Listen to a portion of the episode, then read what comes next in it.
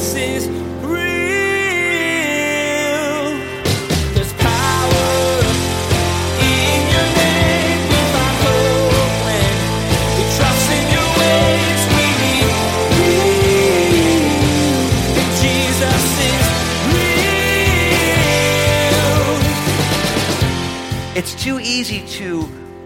put a label on somebody and say, because they're like that, I'm not going to do for them what I would want to be done for me in that situation. But I'm here to tell you if that's your ethics, that is one way to live, but it's not the way of Jesus. It's not what it means to live into the kingdom. And so, so much of the challenge of today, I believe, is to get people not to think politically, but to think biblically. Love God, love others. It's the refrain of the Bible. This essential part of walking with Jesus is what Pastor Daniel calls Christianity 101. It sounds really good, but man, it's hard to do. Well, thankfully, the book of James has a lot to say on this topic. Today, Pastor Daniel explains that loving impartially requires you to change your perspective and think biblically instead of politically. God's way is all about self sacrificial love. Now, here's Pastor Daniel in James chapter 2 as he continues his message Be impartial. Jesus is real. So Jesus is an example of he treated everybody equally. He didn't give preference to the people who they thought could advance the cause in the social environment. And then James says, you guys should treat people the exact same way. Now you have to ask yourself, how is it that you show differentiation, partiality, favoritism to different people? Let me give you a couple of common ones, and you're all not to like me for it, but I just got to do it. How many of you at work talk to your boss differently than you talk to your coworkers? You know the goody two shoes, the brown nosers? Yeah, that's favoritism. For those of you in school, how many of you, when the teacher's in the classroom, you are like the perfect little angel, and right as they leave, you're the first one throwing something? I was that person. It's so evil. But again, that's showing partiality.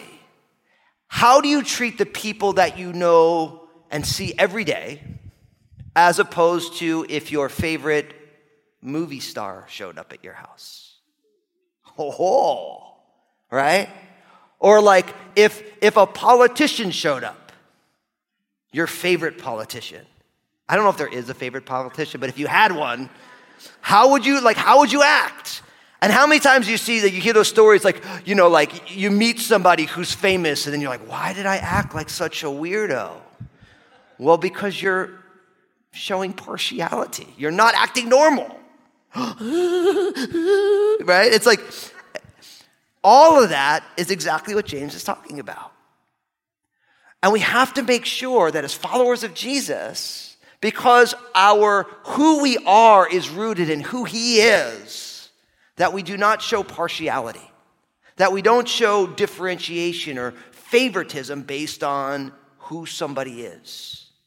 And James is unpacking that for us. Now, this isn't new to the book of James because listen to what it says in Leviticus chapter 19, verse 15. It says, You shall do no injustice in judgment, you shall not be partial to the poor, nor honor the person of the mighty. In righteousness you shall judge your neighbor. So he's saying you shouldn't not be kind to people who are impoverished and choose to honor people who have wealth and are mighty, but we should, in righteousness, we should treat people. And, brothers and sisters, in righteousness, you should treat people, which means you should treat everybody the same. Don't favor people over people. Really, what we should do is we should treat people the way Jesus did. Jesus sees everybody created in the image and likeness of God and also fatally flawed by sin.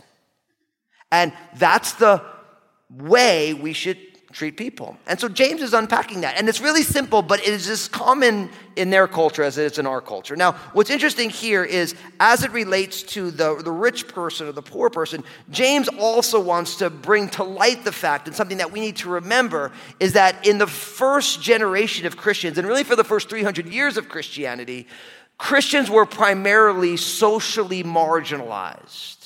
So, in the Roman Empire, when Jesus came in that first century, primarily the church was impoverished and they were persecuted by the establishment, the empire.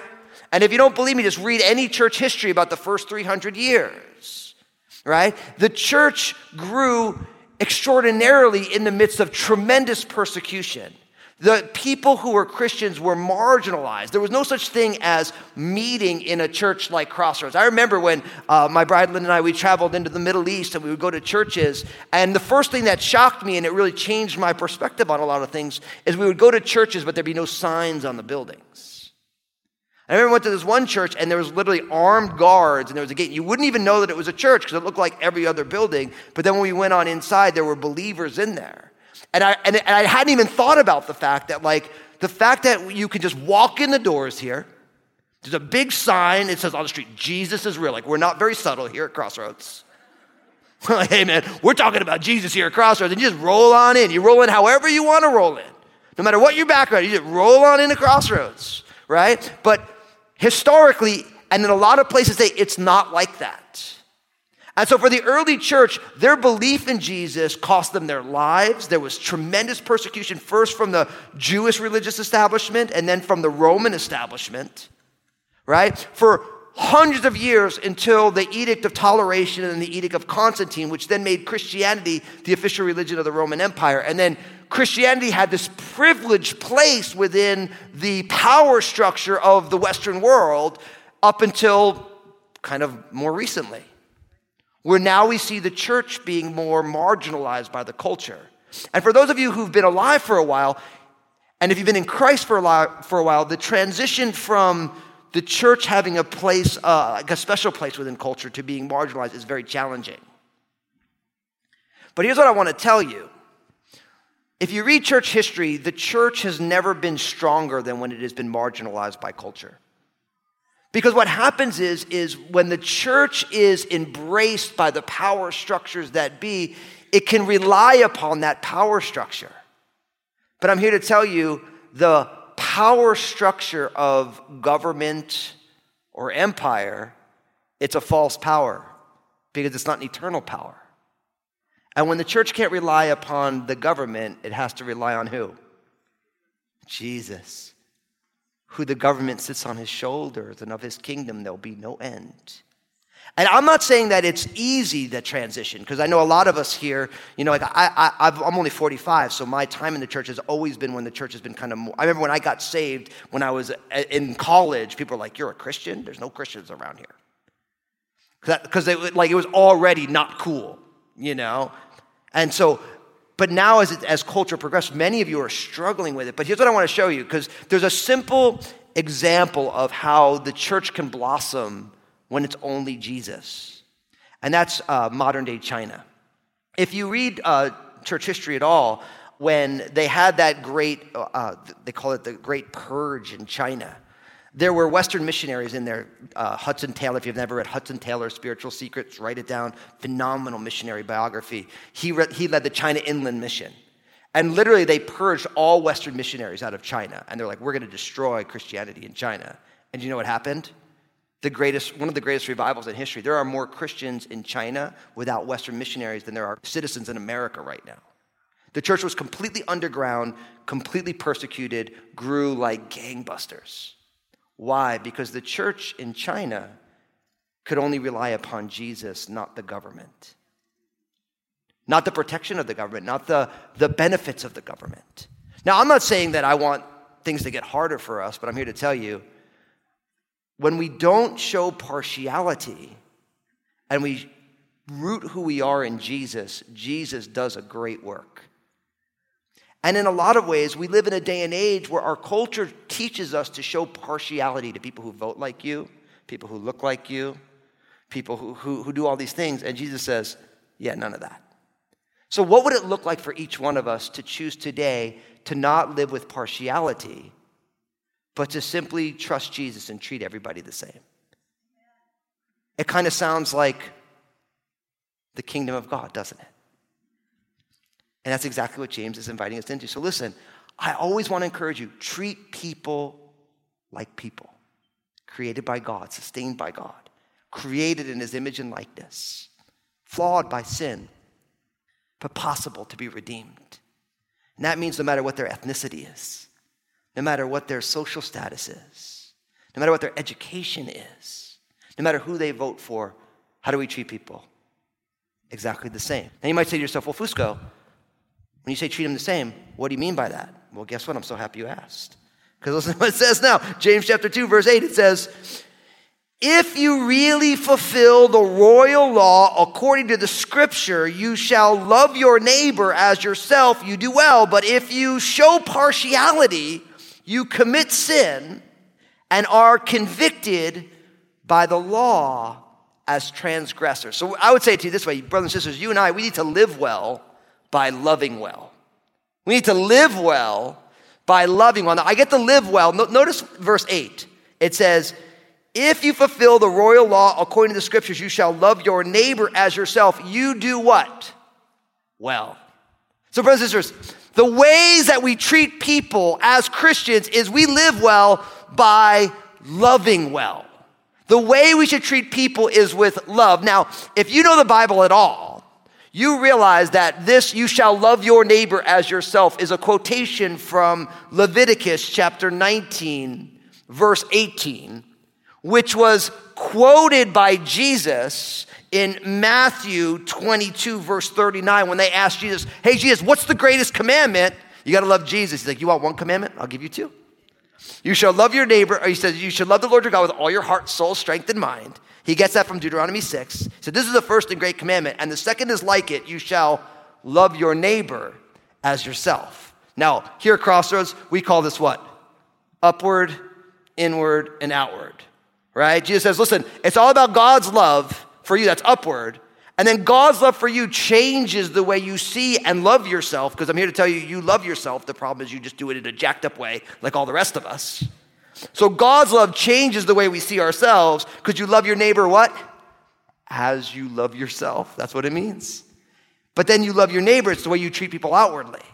So what's beautiful is James roots the ethics of Christianity in the person of Jesus, and he says, if you want to treat people with partiality, how should you do it? You should fulfill the royal law that says, love your neighbor as yourself. Now, isn't it cool that he calls it the royal law? That means the regal law. It means the law of the king. See, loving your neighbor as yourself is the way the kingdom of heaven works when Jesus is the center. And it's a royal law. It's not a temporal law where you treat rich people differently than poor people. You treat Republicans different than Democrats. You treat people of different ethnicities differently because of your prejudices or issues. No.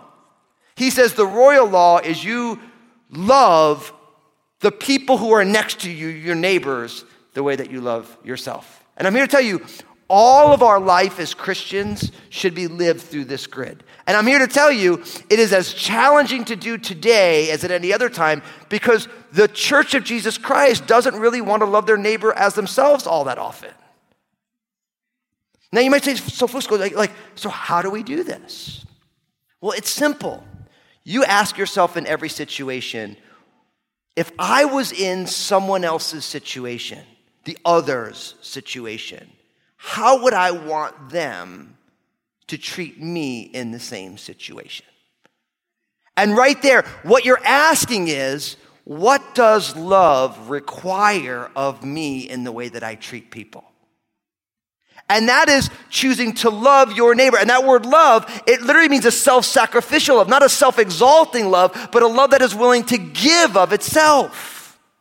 And Jesus said this is the greatest commandment. Now James is calling it the royal law, and he's saying that you know you're not living with partiality when you choose to love your neighbor as you love yourself. You do what you do well. And notice what he says, because James wants to make sure that nobody misses the point. He says, But if you show partiality, you commit what? Sin. And are convicted by the law as a transgressor. Now, can James be any more clear than that? He's like, look, if you don't love your neighbor as yourself, you're showing partiality, and that makes, means you're committing sin, and according to the law, you're guilty. Talk about where the rubber meets the road, huh? Now, here's what I want to say about this. It is too easy in our divided day and age for people not to treat other people the way they'd want to be treated. It's too easy to put a label on somebody and say, because they're like that, I'm not going to do for them what I would want to be done for me in that situation. But I'm here to tell you if that's your ethics, that is one way to live, but it's not the way of Jesus. It's not what it means to live into the kingdom. And so, so much of the challenge of today, I believe, is to get people not to think politically, but to think biblically. Because our culture says if they don't vote the way you vote, then call them names. Tell them they're dumb, right?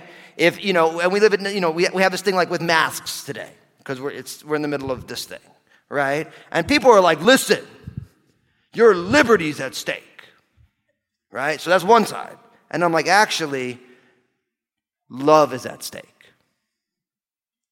Now, I'm not saying everyone should do what I'm doing. I don't wear a mask because I'm scared of a disease. I'm also 45, I got no pre existing conditions. Like, if something were, if I were to get COVID, I'm not really too worried that I would have like some issues. But there's lots of people here who, if I got it and I passed it to you, you would have issues. And because I'm not in the vulnerable category, I actually love you enough to say, I don't want you to feel more vulnerable around me. Now, that's the way I'm processing it because when I read this, that's loving. I was talking to a doctor recently, local doctor. Said, Pastor Daniel, I want to thank you. Crossroads is a very visible church. I know you're taking a lot of heat for it from the Christian community, but thank you for modeling, encouraging people to wear masks in group settings. You're helping us. Because if you try and go to the emergency room right now, if you break your arm, it's going to take you 30 hours to get in the emergency room. That's, that's real. No, I'm not making that up. The reason we do that is because I've made a decision in my life that I want you to make in yours. If you're going to make a mistake, make a mistake on being more loving, not less. If you're going to make a mistake, be more kind than less kind. If you're going to make a mistake, be more gracious than less gracious. See, so often we're like, well, listen, I don't want to, I don't want to be so loving that I miss God's heart. And I'm like, listen, it's always easier to be loving and you go too far, and God's like, no, no, this is hypocritical now. This isn't actually real love. This is not love married to truth. This is just love for love's sake. But it's a lot easier for God to pull us back the other way than when you're so sure that you're right and you're not loving. And Jesus is like, man, listen, I died on the cross for you. You should die for other people. And you're like, no, my rights tell me I don't have to. And I think it's a lot harder to move the other direction. So listen, I want to encourage you. I'm not saying you have to wear masks. That's not what I'm saying. What I'm saying is, what does love ask of you? with your kids, on your job, in your community. Because when we fulfill the, if you really fulfill the royal law that says love your neighbor as yourself, it says you do well. And you want to hear, well, well done, good and faithful servant. You'll know you do it when you choose love over everything else. Because the greatest of these is what? The fruit of the Spirit is what? When they asked Jesus what the greatest commandment was, he said, Love God, your neighbor, yourself. That's how it works. So, this is Christianity 101. But it feels like it's a master class because we live in a world where people do not know how to love. And instead of the church grounding its way, it's living in the world in which we live that doesn't know self sacrificial love. Jesus says, No, no, when you follow me, this is what it looks like. And then James says, And if you don't, you're showing partiality and you're sinning. So then the question becomes when I show partiality and I sin, what happens? Well, once again, so happy you asked. That's not what James says next. Verse 10, it says, For whoever shall keep the whole law and yet stumble in one point, he is guilty of all. For he who said, Do not commit adultery, but also said, Do not murder. But if you do not commit adultery, but you do murder, you have become a transgressor of the law. So speak and so do as those who will be judged by the law of liberty. For judgment is without mercy to the one who has shown no mercy. Mercy triumphs over judgment. Now, really, what this means, and this is so important, is that you and I, we need to find freedom in Jesus. Now you say, well, Fusco, where does the word freedom pop in? Well, verse 12 so speak and so do as those who will be judged by what? The law of what? Liberty. And what else is liberty translated as? Freedom. And really, what this is teaching us is this is teaching us what the universal human problem is, and it's the fact that all of us have been found to be lawbreakers given God's law, right? That all of us find ourselves as transgressors of God's law. Now, notice what it says, because remember, it says, if you show partiality, you commit sin, and you are convicted by the law as transgressors.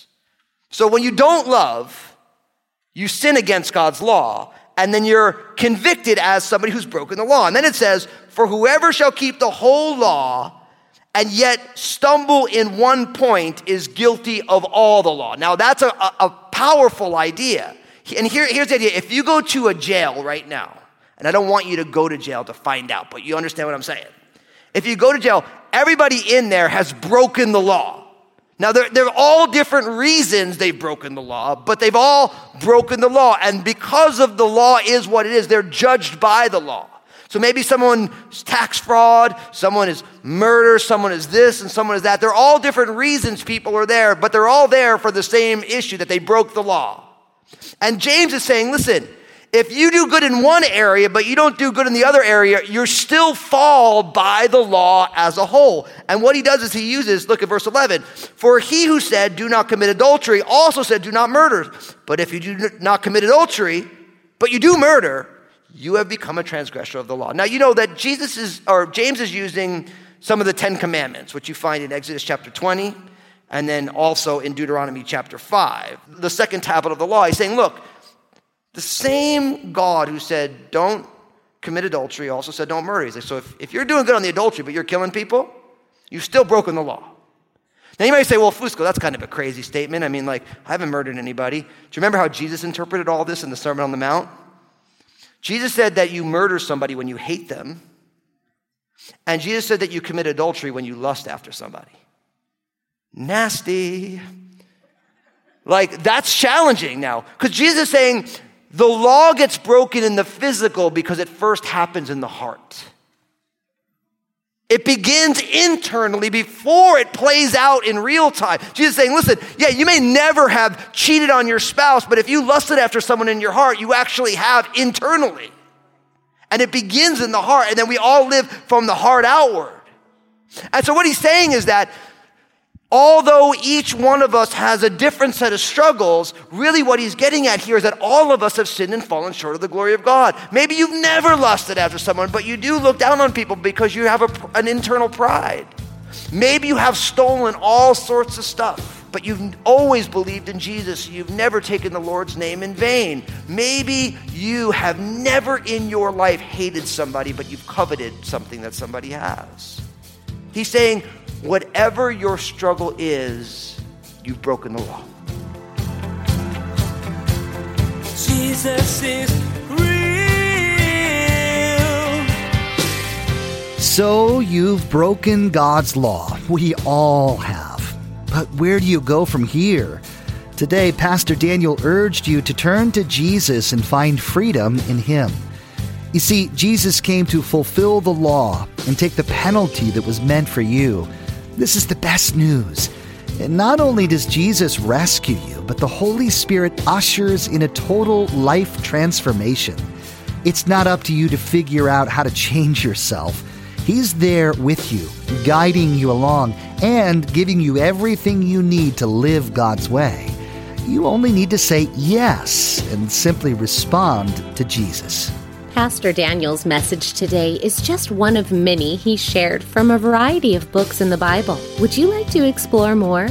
Just visit JesusIsRealRadio.com to access our library of audio. You can also connect with Pastor Daniel on Twitter, Facebook, and Instagram through the links you'll find at the bottom of the page. JesusIsRealRadio.com. Hey, this is Josh, and I wanted to personally thank you for listening today to Jesus is Real Radio. Did you know that Pastor Daniel also has a TV program? It's called Real with Daniel Fusco. I want to encourage you to go to JesusIsRealRadio.com, click on the stations option in the main menu, and find out if Real with Daniel Fusco airs on a TV station in your area. Join us again here on Jesus is Real Radio when Pastor Daniel will press on in exploring how your faith can impact the way you live your everyday life. You'll share that God is inviting you into something new. He wants to transform you from the inside out and help you put your faith into action. We wish we had more time today, but we will have to pick up where we left off next time as Pastor Daniel continues teaching through this series, Where the Rubber Meets the Road. That's next time on Jesus is Real Radio.